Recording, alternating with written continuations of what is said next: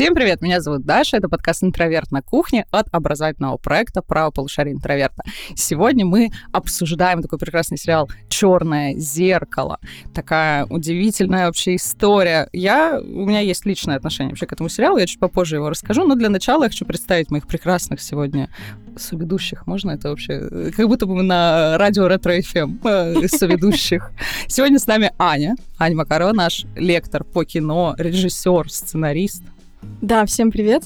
Аня, ты вообще много смотришь сериалов? Мне кажется, что люди, которые вот профессионально занимаются кино, они только и делают, что смотрят кино и сериалы круглосуточно просто. На самом деле, э, когда ты смотришь кино профессионально, в выходные ты стараешься меньше смотреть кино. Просто я больше не буду его никогда смотреть. Да, не, на самом деле, конечно, много, но, наверное, это не предел, то есть э, ясное дело, что человек, который даже занимается кино, анализирует и так далее, он не может в нынешних условиях реальных посмотреть все, даже из популярного, потому что не это все просто смотрите. невозможно. Я думала про вот а... с самого начала весь Иви посмотрен. Вот, но Черное зеркало это тоже тот сериал, который ну, э, у меня тоже есть к нему личное отношение, и, в принципе, это, ну, наверное, он находится в топе моим, моем личном сериалов. Мне очень нравится, хотя он довольно неровный э, в плане серий, учитывая то, что это антология, но об этом тоже поговорим подробнее. И с нами сегодня Глеб. Глеб, наш лектор по философии, кандидат философских наук. Человек, Я... который занимается антиутопиями профессионально. Вот как Аня постоянно в моей голове постоянно смотрит кино и сериалы, Глеб все время живет в какой-то бесконечной антиутопии, читает их. Так и есть. Я думал, скажешь, э, что я сегодня тоже диск-жокей. Ну, судя по моему возрасту, это было бы более подходяще. Ну, диск-жокей, ну, господи. Ну, Слово какое-то, знаете, вот есть, э, что у нас там? Э, Кофе? Компуктор? Там, я не знаю, да, это диск-жокей. Они где-то там в одной плоскости живут в голове моей бабушки. Ну, ты просто вообще... на соведущего я не претендую в этом плане. Глеб, как ты относишься к сериалу «Черное зеркало»? Я отношусь к нему нормально. Существует такой сериал, э, смотрел, э, накануне даже пересматривал, кстати. Ого. Да, я готовился. Вот, и не знаю, мне кажется, что это интересный сериал, интересный для тех, кто э, хочет понять что-то, касающееся современности, что сегодня происходит в мире и что будет завтра. Вот об этом, мне кажется, черное зеркало. А для тех, кто, так же как Глеб, любит антиутопии, вообще любит литературу, любит смотреть сериалы и хочет находить, например, в сериалах и фильмах какие-то отсылки, мы рекомендуем нашу подборку бесплатных курсов для тех, кто любит убегать в книжные миры. Думаю, сегодня это очень актуально, и многие летом выделили себе огромное количество времени, чтобы наконец-то прочитать все книги, которые не успели. Все ссылочки будут в описании, обязательно а, проходите и смотрите эти курсы бесплатно по нашей подписке. Глеб сказал очень интересную мысль, и вообще, мне кажется, это главный мой какой-то такой тезис э, относительно сериала «Черное зеркало». Мне кажется, это сериал абсолютно не про будущее, как это может показаться с первого какого-то такого приближения. Это сериал, как обычно, про наше настоящее. Потому что в каждой серии, так или иначе, э, берется какая-нибудь, ну, условная технология или какой-то, не знаю, социальный феномен, выкручивается до максимума, и потом мы видим как бы картину, как это все может преобразоваться. Насколько вы, вы согласны с таким моим подходом? Или это моя какая-то вольная интерпретация? Да нет, естественно. Ну, а, вообще, я вот вспомнила, учитывая, что мы говорим про черное зеркало, про другой сериал антологию, старый. Я тут недавно вот записывала курс по сериалам, как раз тоже все это погружалось, все скажем так. Да. И была сумеречная зона знаменитая, он уже такой совсем ретро, совсем старенький, но тем не менее это была очень популярная история в конце 50-х годов, и фактически «Сумеречная зона» — это тоже сериал «Антология», который... У него такие истории вроде как совсем фантастические, э, совсем не про сейчас, не про сегодня и вообще даже не про Америку, это американский сериал. А, но на самом деле, естественно, каждая серия, она так или иначе пытается отреагировать на то, что происходит в реальной жизни, вот сейчас вот в этой стране, да, в Соединенных Штатах, например, 60-х годов. И там забавная история, что вот немножко оттолкнусь просто от «Сумеречной зоны», чтобы потом вернуться к «Черному зеркалу», что когда снималась а, «Сумеречная зона», а ее создатель начинал работать на более реалистичных изначально сериалах-антологиях и, в частности, хотел снять серию, э, основанную на реальных событиях, страшные события в 50-е годы. В одном из южных штатов был убит э, темнокожий мальчик, и, э, в общем-то, это была такая громкая история, все северные штаты это обсуждали, южные пытались замять, наоборот, больше, и, как бы, тем не менее, этот дискурс, он возник в обществе, он хотел отреагировать на него буквально напрямую, сняв об этом серию в сериал-антологию, вполне реалистичную. Ему не сделали фактически этого, ну, как бы не дали этого сделать, а, потому что это было слишком остро, тем более там 60-е годы еще, да, а, Америка такого на телевизоре тем более не выпускала так подобное. И после этого он ушел в фантастику. На тот момент всем показалось, что это что-то из серии, ну, ты сдался, ты больше не хочешь обсуждать современность, э, ну, ушел там свои сказки снимать. Социальная ничего. критика, да, да, да, где да, позиция да, где социальная художника. критика, все такое. Вот, он как бы так э, молчаливо улыбаясь э, соглашался. На самом деле мы понимаем, что через фантастику, в частности, через черное зеркало или там через ту же сумеречную зону, наоборот, можно очень здорово, ярко толкать какие-то социальные проблемы, обсуждать это все. И даже если говорить о самой первой серии Черного зеркала, она фактически происходит даже в нашей же современности, то есть там не обозначается это как какое-то альтернативное будущее, а мы просто видим, что ну, люди несколько, может быть, еще более озабочены виртуальным, чем мы, а, Хотя Причем мы, мы, да, мы не попадали же в такую ситуацию. да, да, мы да. бы также прилипли к зеркалам. Предлагаю по чайку. Глеб, у меня возник такой вопрос тебе. Э, Нам нужен комментарий эксперта. А в принципе вообще любая антиутопия строится так, что мы берем какой-то, ну, какой-то признак, какую-то характеристику современного мира и докручиваем? Или, бывают вообще безосновательные, без каких-то, без опоры на сегодняшний день? Нет, таких антиутопий не бывает, по крайней мере, они будут не классическими, потому что смысл антиутопии как раз и заключается в том, чтобы какие-то тренды, которые развиваются здесь и сейчас сегодня, их выкрутить до максимума, как ты говоришь, и таким образом показать, какие могут быть последствия, если этот тренд будет нарастать, и таким образом, ну, антиутопия и строится. Плюс э, нужно же понимать, что антиутопия — это довольно строгий жанр, хоть это и спорная вещь, но э, так или иначе он заключен в очень серьезные рамки, поэтому всегда нужно понимать, что в антиутопии есть там отсылки, например. То же самое, что Аня сказала. Вот, например, у меня есть пример, что даже Чарли Брукер в серии «Игровой тест» признавался, что у него там есть отсылки к «Сумеречной зоне», так что Мгм. это не просто так. Действительно, в принципе, вся фантастика на телевидении, она вот Всё- родилась из всё- сумеречной всё зоны. переплетено. Да, да, да. Как сказал бы один великий поэт. Есть у меня такая мысль, про Чарли Брукера была, когда ты сказал, а теперь ушла, но я сейчас ее вспомню. А, про Чарли Брукера часто, если почитать его какие-то интервью, посмотреть, может сложиться э, такое, ну, по крайней мере, у меня было такое ощущение немножечко о том, что он ну, громкое, наверное, слово, но немножко такой мизантроп. Он всегда о людях говорит немножко так с, э, довольно критично. И у меня возникала такая идея, что очевидно, первый план в черном зеркале, что вот это вот какая-то а, страшилка, что ли, это, конечно, техника, отношение техники и человека, что возникает какая-то новая технология, она абсолютно пересобирает социальность. Но чем дальше я смотрела этот сериал, я думаю, а не показалось ли мне? Может быть, действительно, Брукер больше говорит о какой-то, ну что ли, сломанной природе человека, и технология, она лишь обнажает какие-то вот эти вот пороки, какие-то сложности человеческие. Интересный. На самом деле реально интересная мысль, потому что если так подумать, То есть он как будто бы как раз вот это зеркало же ставит, то есть откуда Чёрное возникает вот зеркало, эта история черного именно зеркала, что это не просто технология, которую он показывает как какой-то страшный, а, я не знаю, новый механизм. Чаще всего, вот, кстати, у Кэмерона эта мысль звучит о том, что Мгм. именно технология делает из человека там машину какую-то бездушную вообще а, вещь, которая потом приходит на планету Пандора. Если вдруг до сих пор э, кто-то еще ждет второй аватар, я с вами в команде. Я очень хочу посмотреть этот фильм, потому что после первого аватара, конечно, ну, многие посчитали, что это просто аллюзия на вторжение там, США в Ирак, но мне кажется, что все-таки Кэмерон всегда говорит именно вот опасности технологий. При этом вот у Брукера, мне показалось, прозвучала вот эта мысль как раз, что как будто бы ставит перед нами это зеркало, в которое человек может себя увидеть, и больше обращает внимание на самого человека, чем на опасность технологий. Ну, а, да, у, них, у него уже очень неидеальные герои, которые очень так м, подвержены вот этому влиянию технологий. Более того, эти технологии придуманы такими же людьми, и это получается такая замкнутая немножко система. Есть серия, вот, которая меня как-то натолкнула на эти размышления. «Аркангел» она называется, где э, мать начинает... Там есть такое специальное устройство, с помощью которого можно следить за ребенком, да, вплоть до того, что все мысли ее там э, обнаруживать и читать. И здесь же как раз больше, мне кажется, вообще не про технологию. Если мы даже эту технологию из серии убираем, ну, условно, она будет не с помощью вот этого чипа э, Магия. следить, да, она будет следить с помощью магии или будет следить, ну, просто, я не знаю, по камерам слежения такой вот. Мишель Фуко победил вообще в какой-то момент, распределенная власть. И по сути же ничего не меняется. То есть он показывает именно вот это желание контролировать больше, чем непосредственно, что появится технология, которая позволит там контролировать друг друга.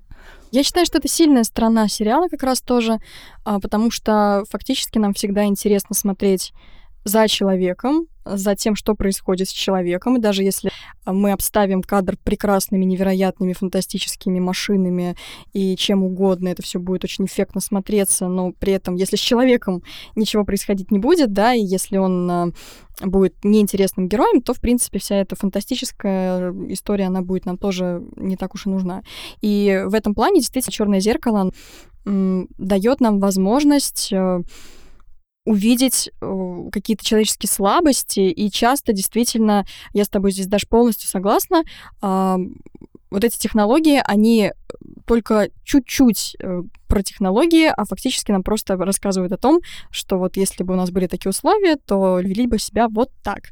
И чаще мы, всего мы это не комплементарно. Мы еще не дошли до сильного искусственного интеллекта, который пересоберет нам все, и пока мы еще, мне кажется, просто не умещается пока в голову мысль, что технологии могут настолько сильно все изменить, что там, я не знаю, материя перестроится, или что нам там сейчас обещают эти, э, эти ваши э, философы, которые теорией сознания занимаются, и всякими этими вашими искусственными интеллектами. И поэтому мы пока условно ограничены вот нашим представлением о технологии, и вот такое включение, что ли, человека со всеми его особенностями, мне кажется, снимает немножечко, что ли, алармистскую такую повестку, которая часто возникает, когда мы говорим о технологиях, о том, что вот, все, и все не то, и жизнь не та, и любовь не такая, и отношения не нужен не нам те. этот ваш интернет. Нам не нужен. И вообще, ну, как-то, мне всегда... Это лично, мне кажется, моя травма. Я училась, когда в аспирантуре, и у нас на кафедре был такой прекрасный э, мужчина, не буду называть его фамилию, он был заведующим нашей кафедры, и он постоянно, когда я приходила, я говорила, что вот, я занимаюсь там культурными сетевыми практиками в интернете, все дела, там, как коммуникация меняется. Он говорит, а зачем изучать интернет? Это вещь приходящая, она вот появилась, она вообще незначительная, это что такое вот Пушкин, вот Пушкин, это да. А вот ваши эти социальные сети вообще непонятно, зачем изучать. Я с тех пор мщу всем этим людям, которые постоянно говорят, что социальные сети ведут настолько вообще в какой-то, я не знаю, тартар, я не знаю, в концлагерь цифровой и так далее. Офигеть, то есть все еще есть люди, которые считают, что интернет это приходящее. Их очень много, ну, я, по крайней мере, как-то сталкиваюсь э, довольно часто, потому что, ну, нам-то кажется, что это уже какой-то феномен абсолютно привычный, абсолютно э, пере перестроивший все вообще социальные процессы, но, видимо, есть люди не согласны. Удивительно, просто это то же самое, мне кажется, что сказать. Ну, отрицать, что, там, погода Телевизор приходящий тоже, то есть вот завтра у нас там перестанет, И вообще театр радио потому работать. что кино появилось, Ну да, это же абсолютно... Глеб, какая у тебя любимая... У тебя есть какая-то любимая серия в «Черном зеркале»? Да, есть. Так. А, ну что, давайте я расскажу все, что у меня накопилось, поэтому форточки открыты, мы приготовились и поехали. Подождите, подождите, включите нам кондиционер, пожалуйста, мы в замкнутом пространстве сидим. Итак, э, насчет черного зеркала у меня тоже есть идейка, и я вам ее расскажу. Вот о ней расскажу. Э, вспомните Лакана, у него есть такая работа стадия да, зеркала. И он говорит о том, что у человека там есть э, такие интересные моменты, связанные с тем, что сначала, когда он видит свое отражение, он же его не, не признает за собой, да, и у него есть вот эта проблема образа и принятия образа насилия над образом, какой-то агрессии по отношению к своему образу. То же самое происходит на самом деле в черном зеркале.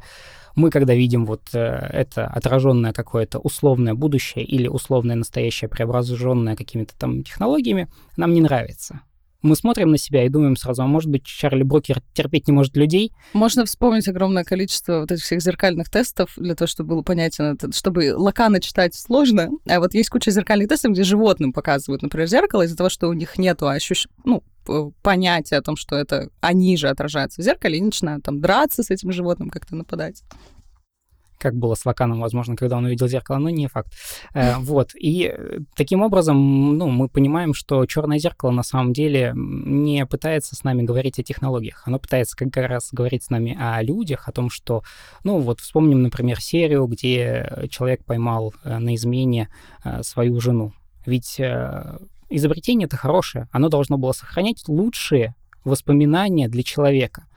И что сделал он? Он поковырялся, ну, при помощи своей, да, вот этой какой-то характерной черты того, что он хотел дойти до этого, из-за того, что у него были какие-то, может быть, психологические проблемы. Тут э, Соне оставим этот разбор, так сказать. Э, он искал вот этой какой-то, ну, э, оправдание какой-то своей неуверенности, того, что его не берут на работу, каких-то вот этих вот проблем, и он нашел ну, а, любой человек и в обычной жизни найдет, если будет искать очень плотно. Не делайте так никогда. Вы бы хотели помнить все?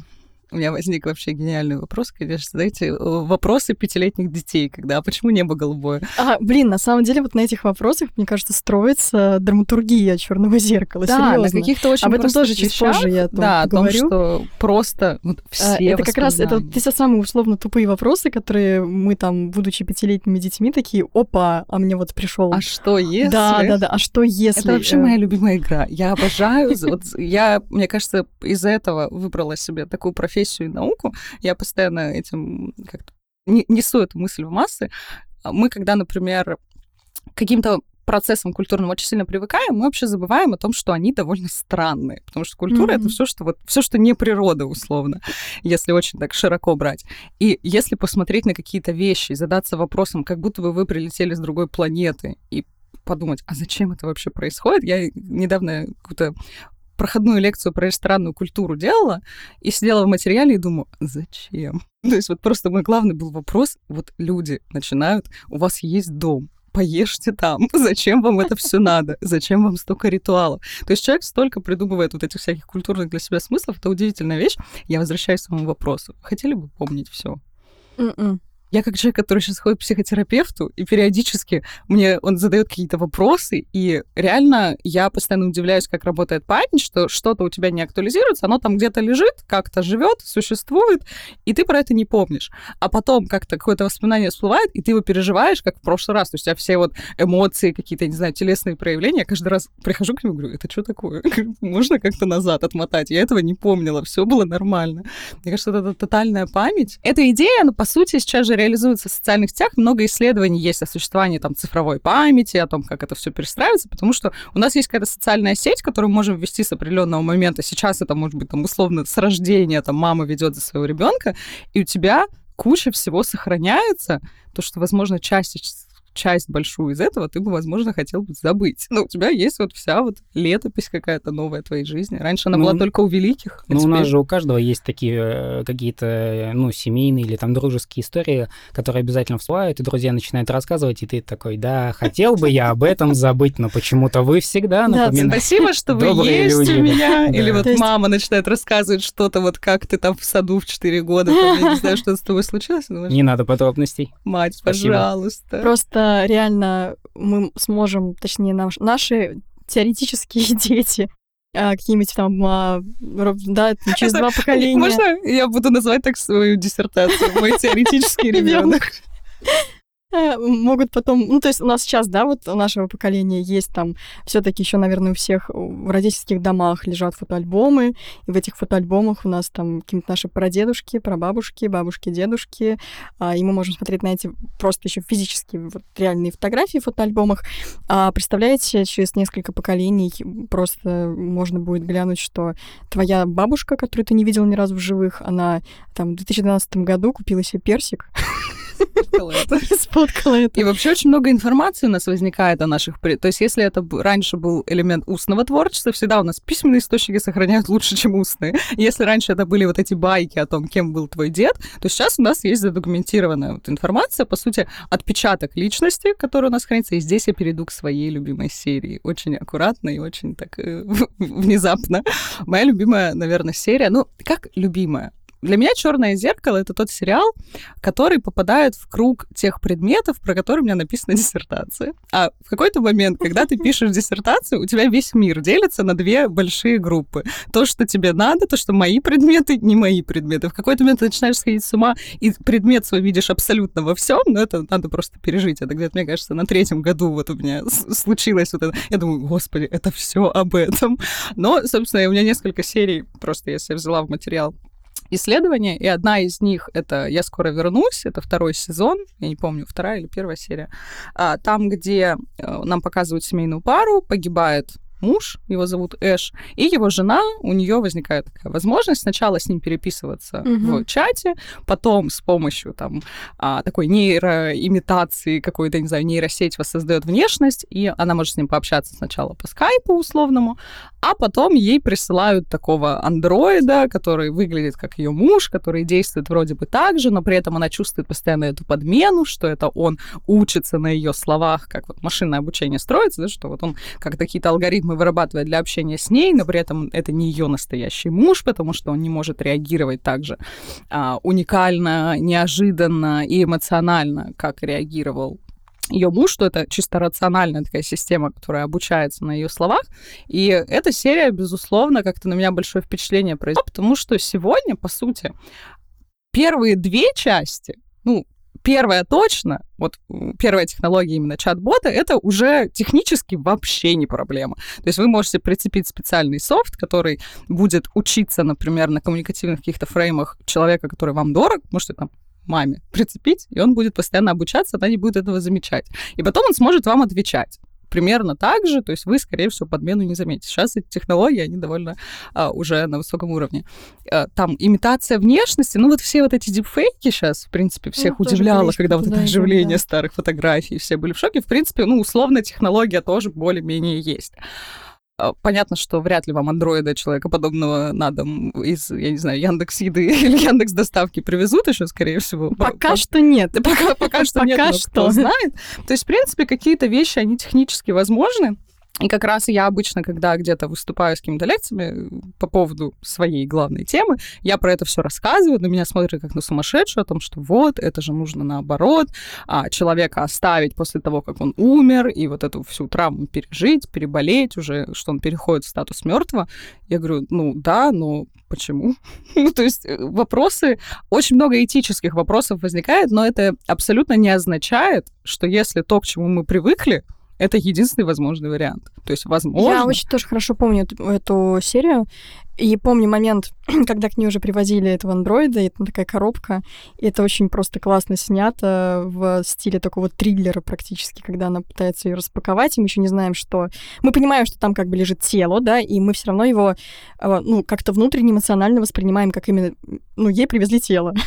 Да, то есть, что это какой-то пока еще не человек, Да, что да. это какой-то такой... И на самом деле при этом, ну, обычно, если иметь в виду какие-то классические фантастические фильмы, то э, здесь основой для сюжета была бы как раз третья часть. То есть когда у нас есть э, живое э, нечто, ну, полуживое, да, когда у нас есть робот физический э, в твоем пространстве, и ты с ним как-то взаимодействуешь. Ну, мы знаем такие фильмы, там, не знаю, искусственный разум, ну, куча всего.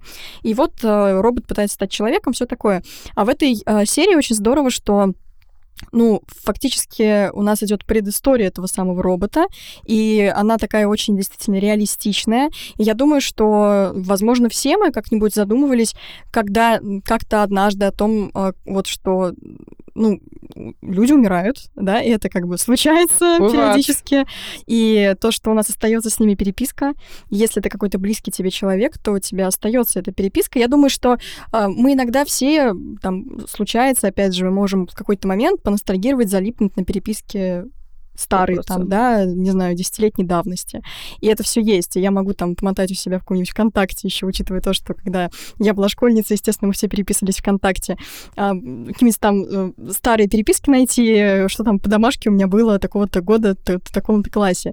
И как мы там с подругой общались на тот момент. И это все довольно залипательно, и ну, как бы представить себе, что ты теряешь близкого человека, но у тебя остается даже вот просто эта мертвая страница в соцсетях, и у тебя есть огромная переписка, и у тебя, наверное, рука не поднимется, конечно, ее удалить, чтобы в ней не зависать. Скорее всего, ты это будешь делать. И это как раз вот та боль, которая обыгрывается в этой серии.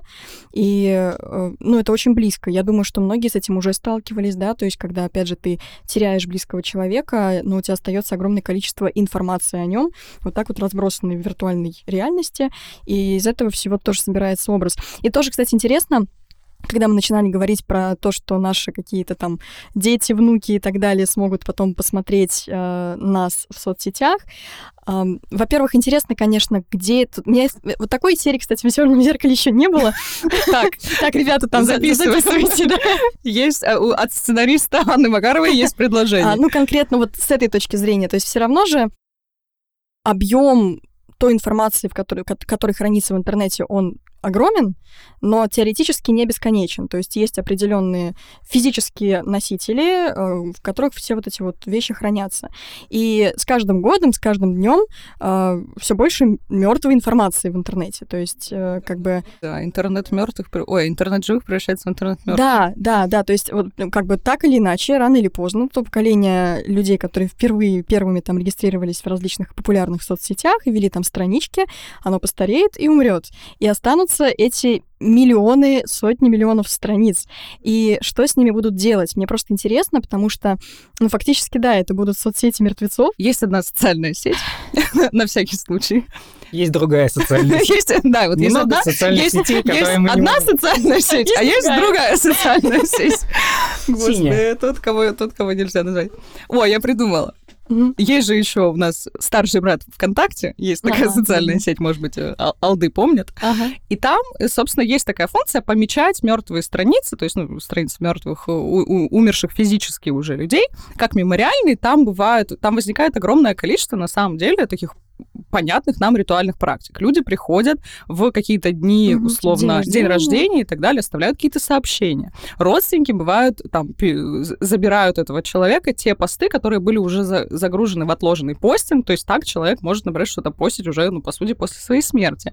И здесь как раз, это вот моя любимая тема, на полтора часа запис... достаем тетрадки, достаем ручки, Даша сейчас будет читать полуторачасовую лекцию про интернет мертвых. Нет, я буквально последнюю фразу. Ну, блин, это настолько... Я тоже пойдем дальше. Тему, просто и есть интересно. целое направление такое, которое называется тоната, создание тонато-сенситивной среды, то есть чтобы софт, он каким-то образом учитывал те особенности, которые проживает человек, когда он сталкивается со смертью. Простые примеры. Я думаю, что вам иногда э, попадалась такая история, что вы, например, наоборот, решили отписаться от человека, которого уже нет в живых, угу. в социальных сетях. Но социальная сеть поможет его заново и заново рекомендовать, потому что она видит, что вы от него отписались, а при этом общих подписчиков у вас очень много. И она будет постоянно вам его выкидывать. И человек, который недавно пережил утрату, он может испытывать огромное а, количество не очень положительных э, эмоций, связанных с этим, если он хочет каким-то образом от этого отстраниться. И, соответственно, ищет какой-то софт, который сможет все эти моменты учитывать. Но вот Аня сказала, да, очень классную историю. Я закончу свой спич очень грустным э, воспоминанием. Это действительно очень часто работает и очень часто встречается история, когда человек а, как-то взаимодействует с аккаунты, там, аккаунтами тех людей, которые уже умерли. У меня, когда папа э, умер, я помню, я села в самолет, долетела до Петербурга и написала в WhatsApp чисто на автомате. То есть, ну, просто, ну, что привык переписывать, там, типа, папа, я села. И потом только до тебя доходит, то, что, блин, этого человека уже нету. И это тоже удивительная такая вещь, что у нас даже вообще категории живого и мертвого очень сильно трансформировались. Я думаю, каждый из вас испытывал гнетущее чувство тревоги, когда вы заходите и видите, что человек там был в WhatsApp там какого-нибудь 8 августа какого-то года. Думаете, ну да. все, ну получается все, скорее всего. То есть у вас э, ну, первая мысль, которая приходит, если человек из коммуникативного пространства исключен, Больше, чем значит он вообще, скорее всего, уже, ну, значит, физически его не существует.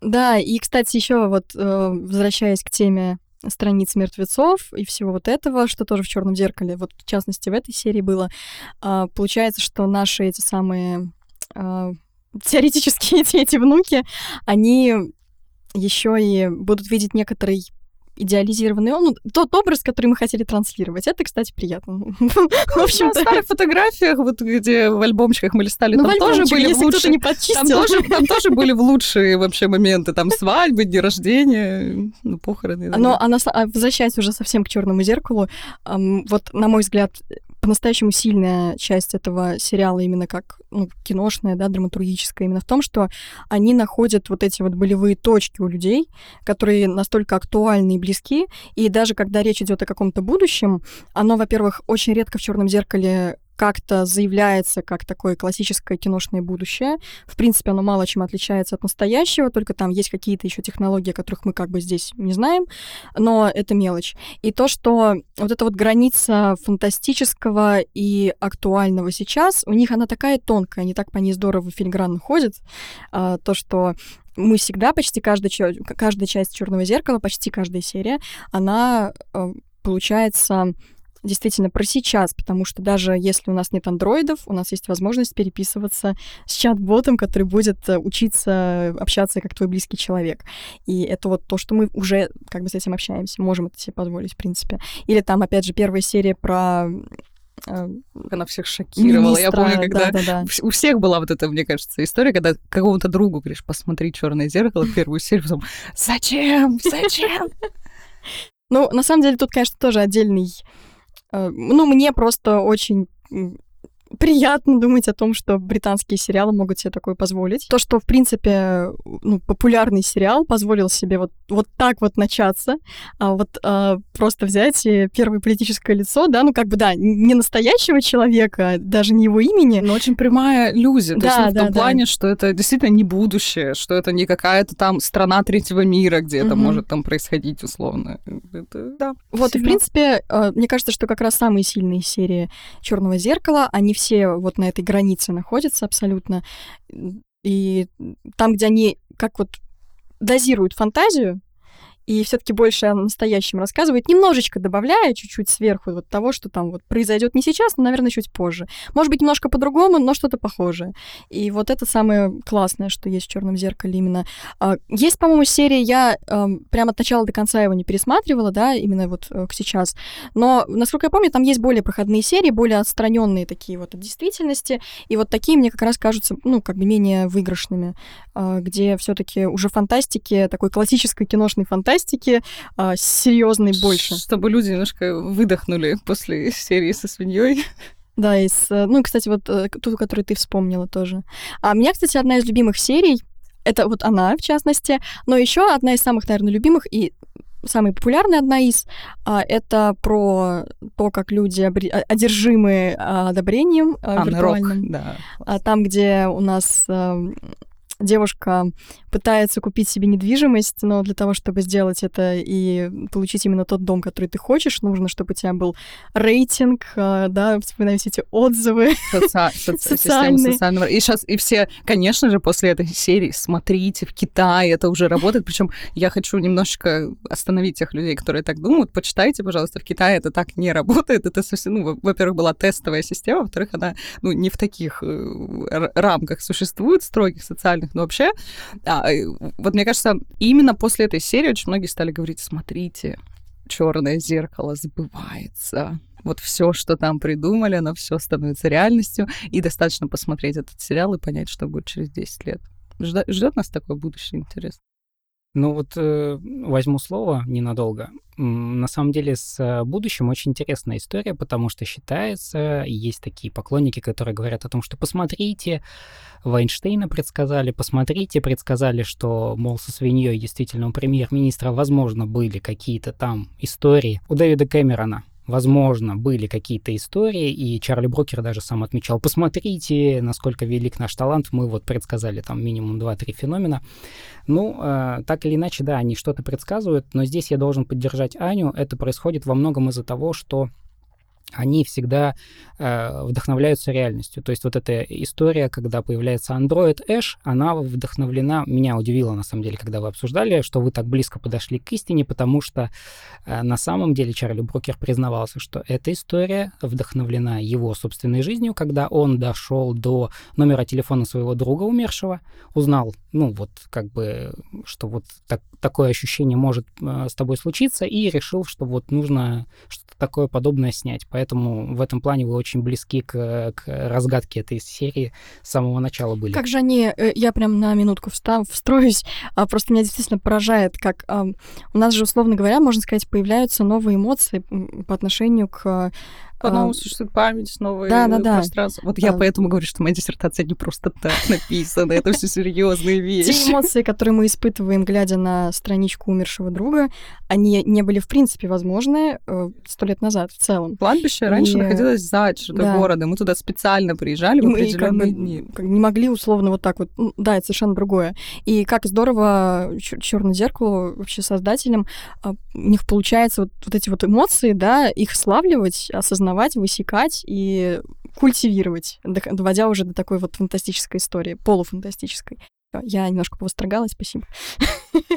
У, у, утопиологов, у утопиологов э, есть такая история очень интересная. Вот они тоже подтверждают Анину гипотезу о том, что э, из-за чего некоторые истории в черном зеркале нам так близки.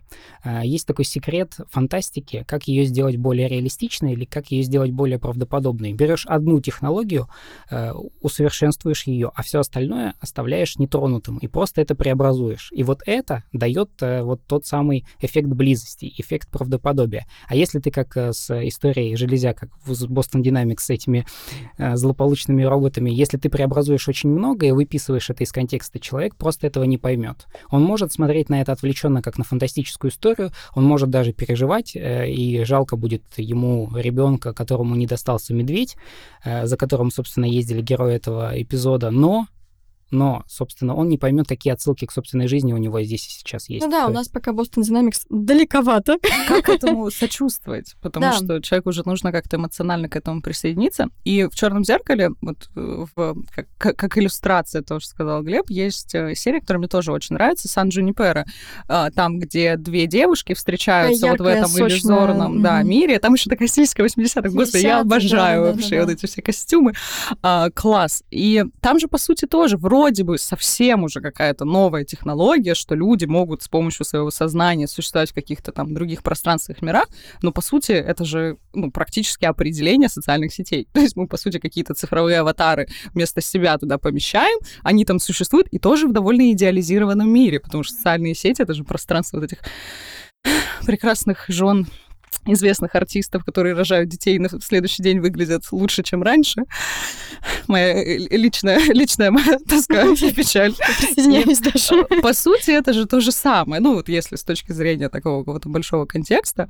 И вот эта серия меня безумно вообще поразила о том, что она, по сути, про человеческие отношения, которые развиваются в новом каком-то пространстве. Ну и, конечно, здесь, мне кажется, с точки зрения именно режиссуры и вообще самой вот... Э, а на самом деле тоже очень ярко Сериалы антологии, они хоть сейчас не очень популярны, вот сейчас э, становятся более популярными, чем там были вот даже 10 лет назад. Когда появилось черное зеркало, я думаю, что это был очень экспериментальный по всем фронтам э, сериал для создателей, потому что в принципе, антологии считались почти что таким вымершим на телевидении жанром. Они как раз были очень популярны в 60-е, в 50-е, когда была «Сумеречная зона», а, и они были очень театрализи- театрализированы. Первые антологии, они там были все на основе каких-то пьес, и так далее. И это все как бы вот там осталось, вроде как формой, к ней особо не возвращались. А здесь э, очень ярко нам показали в черном зеркале, что сегодня антологии тоже можно снимать, они могут быть популярны. Просто здесь в чем риск, если иметь в виду именно какие-то продюсерские волнения? В том, что можно не подсесть то есть у тебя нет никакой э, горизонтальной линии развития. Каждый раз это новый герой, э, и фактически, ну, ты посмотрел как фильм. Да, тебе этот фильм понравился или не понравится, но далеко не значит, что ты вернешься там через энное количество времени, недельку-другую, посмотреть еще один фильм, потому что они совершенно не связаны ничем, кроме общего концепта. Вот, и поэтому не любили снимать антологии долгое время. А потом вот, да, «Черное зеркало» доказало. И в чем, на мой взгляд, такие сильные стороны антологии. А, помимо того, что ты почти не ограничен в темах, каждый раз ты можешь придумать что-то новенькое, это прекрасно. Ты еще и не ограничен в визуальном коде своего сериала, ты можешь его менять как хочешь каждую серию. И как раз-таки здесь нам тоже черное зеркало транслирует, потому что у нас есть э, снятые так более реалистично, почти такой документальной съемкой. Есть э, черно-белые серии вот про железяку, да, а есть э, действительно выделяющаяся на общем фоне такая эстетская а там серия режиссеры. Да. да, всегда разные. Да, это, ну, как бы, это разные режиссеры, это сценаристы у них там как бы общие, да, вот это комната сценаристов, естественно, главный создатель, шоураннер, а в целом, да. И ну, то, и, то, и то все равно вот в серии про Аркангела, например, Джоди Фостер пришла режиссировать этот эпизод, и она перенесла свою отношение со своей матерью, вот как раз Какие-то на экран. личные таким... Да, да, да, таким образом. То есть это все э, всегда трансформируется, извини, Аня, что перебил. Это, мне кажется, еще тоже очень классная история с точки зрения ну, какого-то смыслового наполнения, вообще сколько ты проблем можешь охватить, потому что когда у тебя один сюжет, ты какую-то поставил, условно, рамку, что вот мы живем вот в таком мире, в котором есть вот такие вот такие проблемы, а дальше в сериале ты уже следишь за развитием сюжета, что там с людьми происходит. А здесь как раз тебе каждый раз, мне uh-huh. кажется, сам интерес именно вот в этой выставленной рамке. Uh-huh. Там не так, не суть важно, что происходит уже внутри сюжета, тебе просто нравится наблюдать за вот этим миром, который каким-то особым образом выстроен. И я первый раз смотрела «Черное зеркало» выборочно. То есть я смотрела Да, да, какие-то отдельные серии, потом я такая, блин, еще хочется. И уже так вот добрала уже все остальные, которые были мне менее интересны. И это, мне кажется, очень классный подход именно к смотрению. Я еще вот «Любовь, смерти роботы» после этого выходили, А, которые да, тоже, тоже антология. сделаны различными мультипликаторами. Я тоже безумно влюбилась вообще в этот мультсериал. Тоже всем очень сильно советую. Он такой красивый.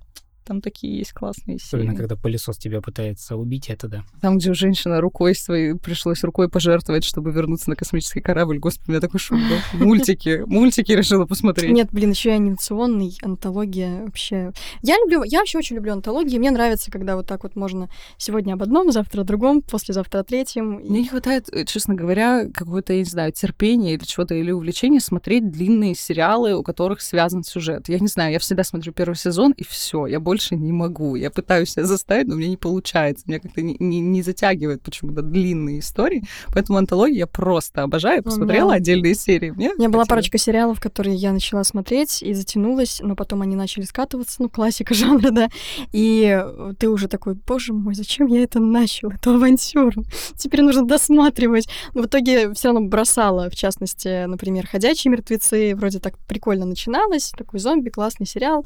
А дошли они до какой-то просто ручки, я не знаю, что там происходит, я даже не хочу уже знать. Такое бывает. Мне кажется, как раз вот антология в этом плане, у нее есть такое преимущество перед э, сериалами. Я буду, я не знаю, как это называется в каких-то правильных терминах, я буду называть это сериалы, у которых единый сюжет. Это называется горизонтальные и вертикальные сериалы. Горизонтальные сериалы — это вот где у нас общая сюжетная линия на все серии, а вертикальные, где у нас она кончается в каждой серии. Вот, и, соответственно, в, мне кажется, в вертикальных сериалах есть такое преимущество, что они как будто бы не могут скатиться, что ты можешь одну серию классную в сезоне запустить, и все такие, о, черное зеркало еще то, из-за того, что нет вот этой общей канвы, где действительно с героем начинает уже происходить, господи, что это, как вы к этому пришли, вообще, что это Ну да, такое? да, да. Ну вообще такой классический вертикальный сериал — это, например, ситкомы из серии там э, «Теория большого взрыва», «Друзья», где у нас не меняются герои фактически, просто все вот так вот. Каждый раз что-то новенькое тоже. Они даже, них даже пары, у них новые уже партнеры в какой-то момент не появляются, они просто тусуют Да, между да, друг да, другом да, уже да. какие-то любовные отношения, возвращают на круги, там вот я думаю, ой, класс вообще. То есть, типа, сериалы антологии, они вообще идут а, совсем особняком, как совсем такая самодостаточная история. Вот, но тем не менее, да, они ближе к вертикальным, конечно, по формату. Ну что, бахнем чайку? А у вас есть какие-то черные э, серии Черного зеркала, которые, наоборот, вам не зашли? Ну, прям так, вот в последний момент и досмотрели уже, чтобы все закрыть. Такого второго порядка.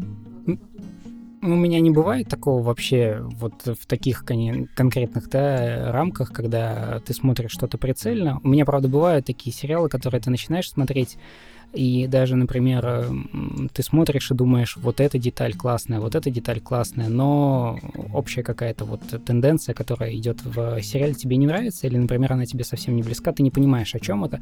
Еще бывает очень сложная такая вещь, когда ты не понимаешь всех этих отсылок. Например, я удивлен людьми, людьми, правда, которые смотрят э, Family Guy, э, Гриффины у нас, и понимают какие-то отсылки. Когда Питер что-то говорит очень быстро, я такой, я понял ноль информации из этого, ты, ты сказал ты, не мне об этом, вот. Поэтому меня всегда это немножко удивляет.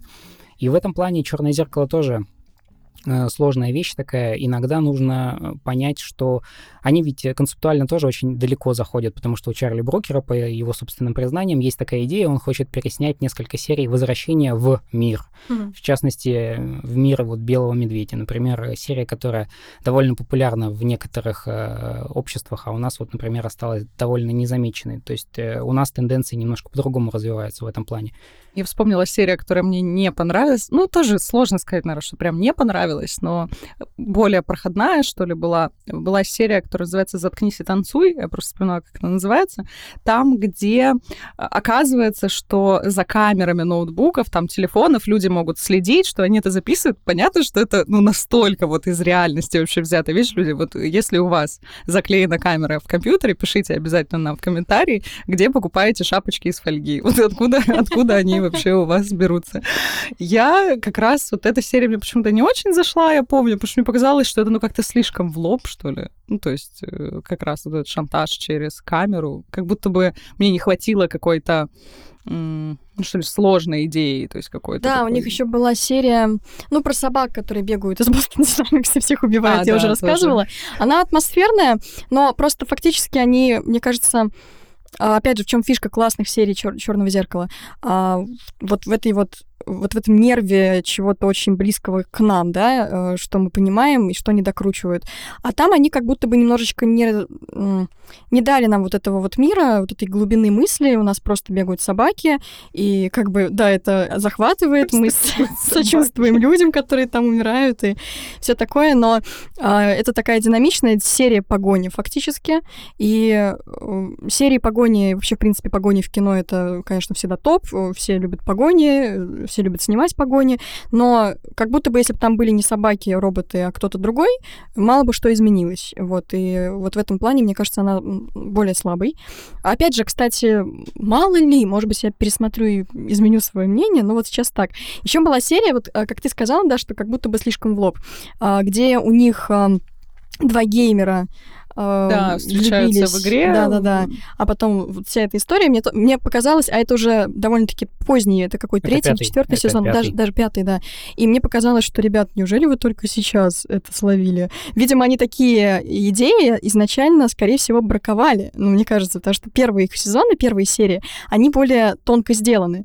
А потом у нас происходит серия, где у нас э, обыгрывается довольно простая вот это тоже виртуальное, да, а, виртуальные взаимоотношения, а, то, что наши там аватары — это не мы, но тем не менее там чувства могут возникнуть и так далее.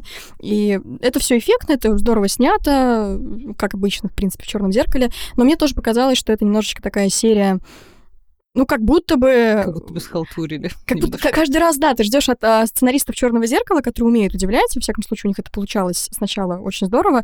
Ты так каждый раз думаешь, что они сейчас снова прыгнут выше потолка и снова а, тебе укажут на что-то как будто бы почти очевидное, но как будто вот то, чего ты не замечал, хотя это ну, почти ну, вокруг тебя. интересный, да, какой-то. Как сказал один ну, великий футболист, ваши ожидания — это ваши проблемы. Андрей Сергеевич Андрей Сергеевич Да, да, ну вот, С большой буквы. Хотя в целом, конечно, ну, в принципе, они молодцы, я считаю, да. Я одобряю, спасибо большое. Ну, да, мы как-то вначале заявили, мы можем сейчас уже какие-то находить нюансы. Мне еще не нравилась серия, там какие-то были насекомые, дроны. Ну, бывают какие-то истории, которые mm-hmm. просто как-то ты действительно не знаешь, куда тебе эмоционально подсоединиться, к чему там сопереживать. И они кажутся действительно какими-то проходными, недоделанными, может Слушай, быть. Даша, я сейчас только подумала, что самые сильные серии Черного зеркала по крайней мере, несколько, на мой взгляд, они все так или иначе э, рассуждают на тему виртуальной смерти и смерти в целом. Это и что касается классной серии 80-го, да, вот это mm-hmm, 80-х. Это и то, что мы изначально вспоминали э, с андроидом, который с тобой общается. Это и серия там не смерть, но близко, там, где поп-звезда становится виртуальной, как бы, да, и это тоже то, что мы почти что видим в реальной жизни, и там она ну, не, не принадлежит себе, насколько я помню, там нет как бы смерти внутри серии, но мы можем себе представить точно такую же историю, когда человек умер, и вот воссоздали его как бы виртуальном таком э, А я говорила, варианте. я говорила, что технологии, они действительно вмешиваются в какие-то очень экзистенциальные проблемы, да, вопросы да. жизни, смерти. И вот там как раз черного зеркала получается как раз вмешаться и порассуждать на, на тему смерти. Слушай, тысячелетиями там философия, религия и так далее пыталась что-то с этой смертью сделать. Ну вот как-то каким-то образом это объяснить, а тут у нас свои получилось, что смерть, во-первых, как будто стала очень близко к нам, она постоянно стала присутствовать в нашем коммуникативном пространстве, а во-вторых, она как будто раскололась, что есть условно смерть социальная, коммуникативная, есть смерть вот физическая, биологическая. И понятно, что у людей это вызывает огромное количество вопросов, тем более, что сегодня так много говорят про цифровое бессмертие, о том, что вот мы прям подвинулись уже вплотную к этому вопросу.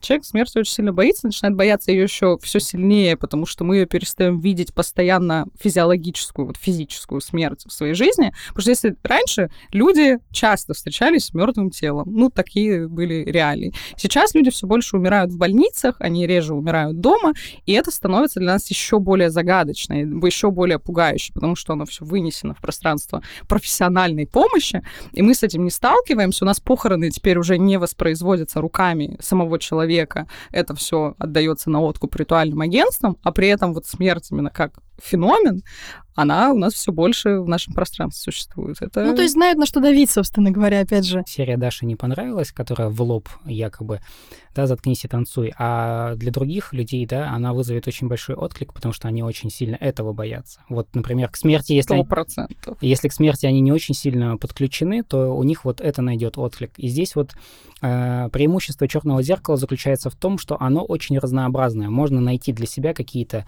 Э, для кого-то эта серия будет проходной, а для кого-то она покажется вот э, тем самым алмазом. Мне кажется, что есть только вот интересная проблемка с черным зеркалом связанная, а не скатился ли сам сериал Черное зеркало? Не разбилось ли это черное зеркало, так сказать, о реальность? Пятый, пятый сезон, который получил не очень хорошие отзывы, на самом деле, и у нас, и у западных критиков, в частности, в том числе, и у зрителей. Ну, к сожалению, это, мне кажется, уже знаете, как есть э, жизнь звезды, в смысле космической, да, у нее там сначала она такой-то гигант, потом она такой-то карлик, и, к сожалению, или почти все сериалы, так или иначе, ближе к финальным сезонам, они тоже, естественно, теряют а, гаснут, да, становятся а белыми черное карликами. зеркало закончилось уже, то есть это уже. А нет.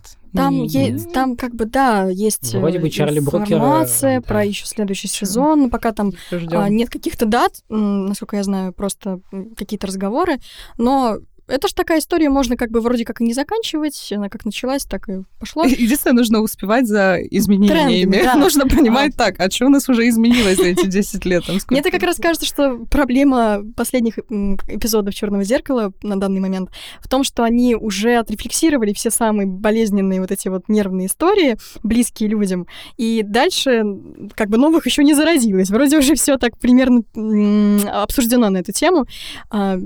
И нужно либо совсем-совсем еще больше еще тоньше работать, искать, э, находить, либо уходить в какие-то более жанровые вещи, более простые, а потому что, ну, как бы смотрят, снимают. При этом вот я так э, заметила такую еще историю, что пусть там есть какие-то чисто социальные феномены, которые исследуются, но здесь все равно всегда большая опора на технологии и все равно на тот мир, который существует вокруг. То есть с точки зрения именно социальной критики здесь иногда бывает меньше, потому что сегодня, ну если бы в России снималось черное зеркало, ну, мы видели подобный фильм недавно выпустили, это были бы все вопросы, как раз связанные с толерантностью, с равенством и так далее, стали бы как-то очень сильно взращивать вот эти все проблемы о том, что куда мы придем, если сейчас женщинам дадим равные права. И такие фильмы действительно появляются, что вот будем жить в, в обществе патриархата.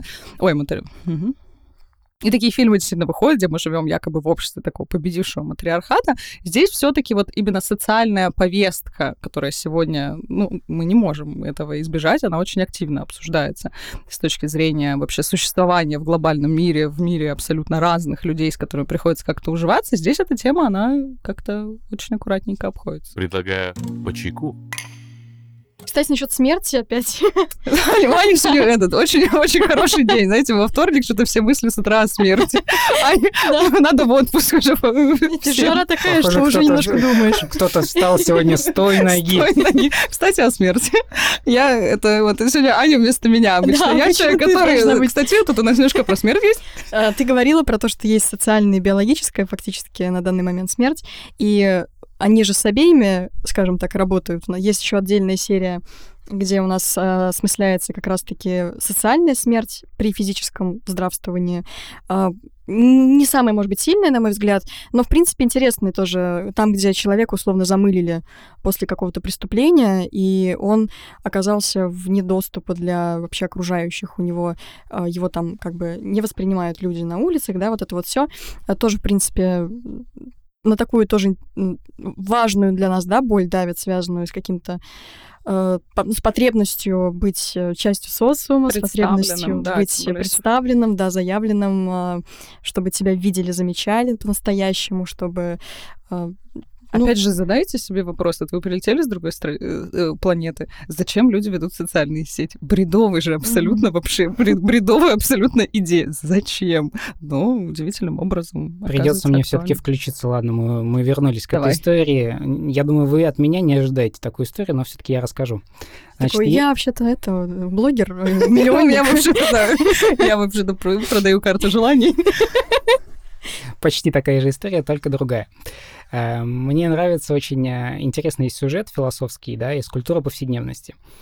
Существуют э, исторические факты того, что в определенные исторические моменты существовали запреты, например, справлять нужду в царских покоях. Они, правда, существовали. Действительно, документально это подтверждено. А потом на определенном этапе э, этой нормы просто нет. Мы просто знаем, что не стоит справлять нужду в царских покоях. И вот это яркий пример того, о чем сегодня дважды Даша говорила, да, что действительно некоторые вещи, которые нам кажутся очевидными, ну, мы всегда так поступали. Нет, это было не всегда, и причем это не всегда может быть очень коротким периодом жизни, когда что-то интериоризируется, и цивилизация на нас наступает такими семимильными шагами, что не стоит думать, что и в черном зеркале то, что показано, технологии, ой, они еще не скоро наступят, они уже сегодня могут завоевывать в чем-то наше внимание, по крайней мере, да, и акценты расставлять совершенно другим образом. Мне кажется, что черное зеркало в этом плане эм, как-то вот откуда откусывала большие куски пирога в первых четырех сезонах. Они брали сразу по несколько тем, а теперь у них будто бы все закончилось. Мне кажется, что когда мы говорим про антологию, многие режиссеры не взялись бы за антологию, потому что это только кажется на первый взгляд, что у меня много идей. Мы все прекрасно знаем, мы бываем с вами на контент-плане. У меня много идей, но на самом деле, когда ты начинаешь рассказывать, смотришь на лица своих коллег, ты понимаешь, ну да, идеи-то были не очень, да, в общем.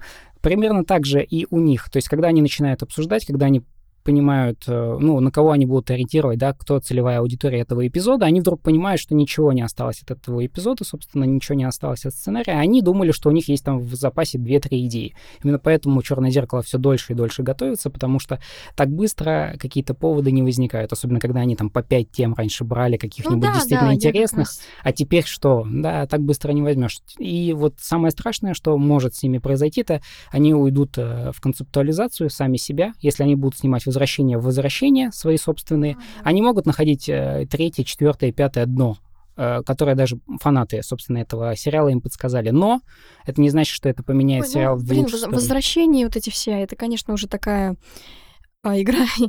Ну, слабый уже такой прием всегда почти, когда у нас идет вот это возвращение, а, потому что это уже вот мы здесь все обсосаем. Как бы возвращение уже... это когда а, опять каким-то темам? Ну, ну когда да, у да, нас да. там вдруг а, героя какого-нибудь возвращают, который умер, ага. а, или у нас а, а, действительно идет какая-то вот, ну, в сериале антологии у нас была закрытая классная история, например, где уже нам все сказали, мы все поняли, мы подумали, это интересно, впечатляет, а потом я не думаю, что они, да, ну, конечно, что-то придумают, да, если они будут возвращаться к своим вселенным, но Опять же, когда ты пишешь сценарий, например, или когда ты уже снимаешь по нему серию, э, тебе на тот момент кажется, что вот это, это классно, это прям вот почти совершенно. Воскресенье Джона а... Сноу в «Игре престолов». Что это было?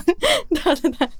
Вот, и, в общем, а, они уже туда заложили, когда они сняли и написали все, что они хотели сказать. Следовательно, возвращение в ту же, например, вселенную, это будет уже все равно такое, ну, ладно, ребят, нам пока делать нечего, мы потусуемся вот в тех мирах, которые мы уже придумали. А вот немножечко, мне кажется, это все-таки уже, уже обозначает то, что сериал находится в небольшом кризисе. Опять же, возможно, как раз-таки я согласна с Глебом из-за того, что все самое больное и близкое нам, они уже обсудили и уже высказались на этот счет. Вот, потому что, как бы, когда они туда пришли, на эту территорию, это было совершенно непаханное поле, вот бери не хочу. А сейчас они уже весь этот урожай собрали и как бы сидят на лаврах. Но нужно, но нужно что-то еще. Да, да, да. Ну, можно, да, можно засушить. Засушили прошлый урожай. Там уже баночки всякие закрыли. Компотики, компотики, вареницы в черном зеркале. Очень мне кажется, что здесь еще очень большая история с тем, что вот э, Аня вспоминала сегодня про эпизод «Белое Рождество», где заблочен был э, пользователь, по-моему, герой Хэнома. Угу. И когда он выходит, и буквально две минуты вот этого осознания, в принципе, серия сама по себе не, небольшая, хоть это и спецвыпуск, но все равно. И две минуты всего, и на это тратится несколько идей для того, чтобы шок-эффект произвести. Естественно, конечно, ты, во-первых, должен был подготовить, разработать, придумать, все это связать, подготовить, причем дать какие-то отсылки, отсылочки в самом начале, да, чтобы вот этот вот шок-эффект действительно был угу. шоковым, а не как это часто бывает у нас в некоторых интересных произведениях, где «О, я знал об этом с самого начала». Ну, такое, такое бывает. Э, у меня, по крайней мере, в сериалах, когда иногда смотришь, и в первой серии ты можешь сказать, что вот это будет нулевым пациентом, тебе не очень интересно смотреть некоторые сериалы потом. Действительно, это так. Это сейчас была аллюзия на нулевой пациент, который сейчас вышел сериал. Я, кстати, не смотрела. Там действительно я тоже сразу было, сразу было ощущение, что... что... А стоит посмотреть? Я тут Слушай, мне понравился. Ну, в том плане, что я не скажу, что я, Я буду я его, перес- рекламы что я видела буду его просто, что- пересматривать, или что там это лучший сериал, который я видела. Но я неплохо провела выходные, посмотрела сериал, посмотрела на Никиту Ефремова. Ничего себе, выходные. Ну да. Две, две недели я проводил. Меня ждут очень странные У дела. меня были очень скучные выходные. Понимаешь, у всех, у всех разные. Не как у Чарли У, Брокера. у всех разные. Но я вот э, от первой, возвращаясь к черному зеркалу, в первой серии я, честно говоря, вообще не ожидала такого конца. Я думала, что что-то пойдет не так, что-то случится. То есть это был настолько для меня действительно шок, что ничего себе, вот так вот, вот, вот такие теперь сериалы у нас есть. Кстати, тоже мы так уже немножечко эту тему затрагивали краешком. Еще одна сильная сторона черного зеркала, на мой взгляд, в том, что они не уходят в морализаторство. То, что они не пытаются поучать, то есть они вот дают нам эту картинку, да, ставят перед нами это самое черное зеркало. Э, Если иметь в виду, что это экран смартфона, например, то, ух, всегда очень страшно видеть себя случайно в экране смартфона. Вот это же, Вот таким 10 ракурсом, да, подбородков. Случайно включенная фронтальная камера может сломать психику просто. Просто это как а, одна из а, второстепенных персонажей это корпорации монстров, вот эта вот бухгалтерша. Очень страшно, очень страшно, очень страшно. Мне кажется, так э, человек рисовал вот этих всех из корпорации монстров просто в разное время суток, да, обводил на экране вот эти лица. Но это правда чудовищно, особенно когда ты, а, мне кажется, для людей, которые привыкли уже пользоваться там масками, фильтрами в Инстаграме, знают свои лучшие ракурсы, а потом здравствуйте, Извините, да. Джабба Случайно Хат из фонтанка «Звёздных вообще. войн». Так вот, взгляни, как бы то, что черное зеркало, оно ставит перед нами это самое зеркало, а, но не пытается указать нам какой-то светлый путь или а, сказать, что вот так надо, так не надо. Я, я вообще просто не переношу морализаторство в, в- в искусстве. Мне очень не нравится, когда меня пытаются учить и так прям однозначно указывают мне на там, что надо, что не надо. То, что черное зеркало этого не делает, э, на мой взгляд, тоже очень здорово. И это быстро бы, наверное, это стало бы таким душным произведением, если бы они ушли вот в это вот «Ох, а вот раньше без технологий это Раньше- все хорошо было». Нет вот этого, мне тоже очень нравится, то, что нет мора- морализаторства, нет алармизма, что, господи, мы катимся все, скоро покайтесь, ибо грядет. Как Глеб правильно заметил, многие из, из тех м, технологий, которые в черном зеркале, они изначально очень даже позитивны. То есть э, то, что человек ими распоряжается, возможно, не совсем так, как а, было бы в идеале, если бы просто идеальные люди пользовались этими технологиями, но, э, тем не менее, это не какие-то машины-убийцы или там что-то в этом духе. Все всегда такое серое в сериале, это тоже здорово. И следующий момент э, вполне закономерно и забавно, что Черное зеркало поэкспериментировало в сторону интерактивного сериала. У них же была серия, где мы можем решать, э, как бы вместе с создателями, как будто бы как будет развиваться сюжет, несколько таких поворотных как бы точек, где ты выбираешь действия. Вот. э, Просто сейчас многие говорят о том, что в ближайшие лет там, 10-15, э, в принципе, индустрия сериалов, она будет очень мощно внедрять эту историю, то, что у нас уже почти не будет никакой границы между зрителем и игроком. Мне кажется, что, кстати, это, ну, опять же, на мой взгляд, а, сто процентов эти все технологии, связанные с игрой в сериале, они будут вводиться, и будут какие-то популярные сериалы, которые так сделаны. Но мне кажется, что это как театр и кино, то есть э, тут явно не будет смещения совсем в сторону подобного, и, ну, потому что все таки когда ты, опять же, пишешь историю, э, ты пишешь историю, которую ты пишешь, она у тебя развивается так, как ты смотрит. ее написал, да, это твоя трансляция, там, какого-то твоего творческого, там, не знаю, я, в мир, э, высказывания и так далее. А С интерактивными сериалами ты так не сделаешь. Это все равно вариации, и это значит, что это уже не совсем про тебя, про твое. Сейчас же есть куча интерактивных игр, которые, ну, условно, уже неотличимы от кино. То есть, Да, понятное вот, дело, ну, что это э, все графика, такие границы, и при этом никуда же кино не, Да, да, не да. исчезает. Оно одно другое не снимает, и, не знаю, не аннигилирует они в пустоту, когда появляется какая-то новая технология. О, Было бы очень интересно увидеть такой эпизод Черного зеркала. Э, Человек смотрит сериал, и благодаря, ну вот, э, цифровому бессмертию, значит, э, и социальным сетям э, анализируется алгоритм, да, и выдается идеальный для него страшный или там по жанрам действительно сериал для него, персонализированный. В Черном зеркале есть только серия, где э, э, человек тестирует, я не помню, игровой тест называется, по-моему, Да. где он А, да, да, тестирует, да, и там страхи и всякие вот эти скримеры не О, общепринятые, а как раз под его какие-то глубинные страхи, поэтому, может быть, у нас действительно будет уже просто считываться, я не знаю, какие-то нейронные наши каналы, чего мы боимся, чего мы хотим. Давайте уже в конце нашего разговора, вот Глеб уже предположил э, свою какую-то идею, может, у тебя появится еще одна, какой серии Черного зеркала мы ждем? Вот что бы мы хотели, я не знаю, в Черном зеркале увидеть? Ну, я говорю, мне, мне, я обожаю, когда они рассуждают о смерти. мне очень нравятся эти серии экзист- экзистенциальные. И мне нравится... Я бы еще просуждала, я бы еще посмотрела серию, связанную с интернетом мертвецов. Что-нибудь еще туда. Давайте Как это будет уничтожаться? Давайте Слушайте, подкаст. давайте Хотите я подкаст? буду аплодировать неделю, вообще прыгать до потолка, подкаст, все про смерть. Слушайте, тем более, да, тема актуальная, актуальная для всех. Вот Мы вы можете... нащупали хорошую связь. Мы пишем, спрашиваем у людей, да, хотят ли они этот подкаст. Они хотят, мы пишем. Потому что мы люди простые, как Если Чарли они не хотят, мы все равно пишем. Господи, что? Нам же нужно чем-то заниматься этим прекрасным летом. Да, мне кажется, идей можем еще подкидывать много. И я думаю, реальность, конечно, здесь подкинет еще больше. Мгм. Прекрасным автором Черного зеркала. Мне кажется, что получилось вполне себе а, интересно, увлекательно, немножко про смерть, немножко грустно. Я надеюсь, что никто сильно не Ну, сериал не веселый, знаете ли. Ну, ну и да, и знаете, не комедия, поэтому тут извините нас, пожалуйста. У кого как э, вторник Не, не каждого, как меня, да, недавно чуть клоун на перекрестке не сбил. Причем, правда, клоун, это я так не говорю. Перехожу дорогу на пешеходном переходе, едет на меня человек на красном Peugeot 307 в костюме клоуна, с носом там все, и, и про- и просто не останавливается, хотя он меня видит, и он переживает, то есть я понимаю, что у него что-то с тормозной системой.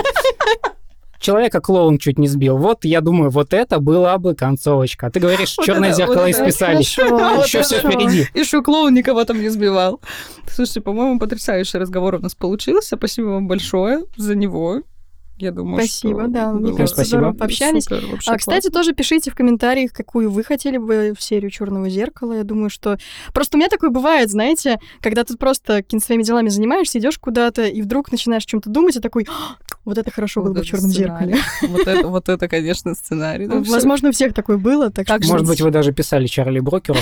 У меня были такие потуги, идейки, мыслишки. Так что пишите их нам, мы их соберем и отправим ему. И напишем, да, свой сериал снимем, короче, день Да, у Глеба, у Глеба, видимо, почта его есть.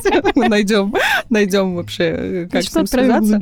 И вообще для тех, кто очень любит антиутопии, для тех, кто любит различные такие истории фантастические, либо кто только хочет погрузиться в них, то для вас у нас есть подборка бесплатных курсов для тех, кто любит убегать в книжные миры. Их можно смотреть, начать а, прямо сейчас, абсолютно бесплатно. Я думаю, отличное времяпрепровождение для а, летних вечеров.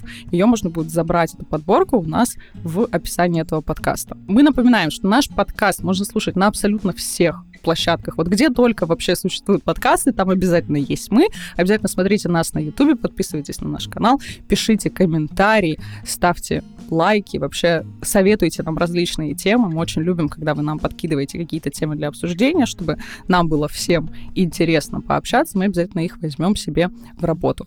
А на сегодня мы с вами прощаемся. Всем спасибо большое за внимание. Встретимся в наших следующих подкастах. И всем пока. Пока. Пока.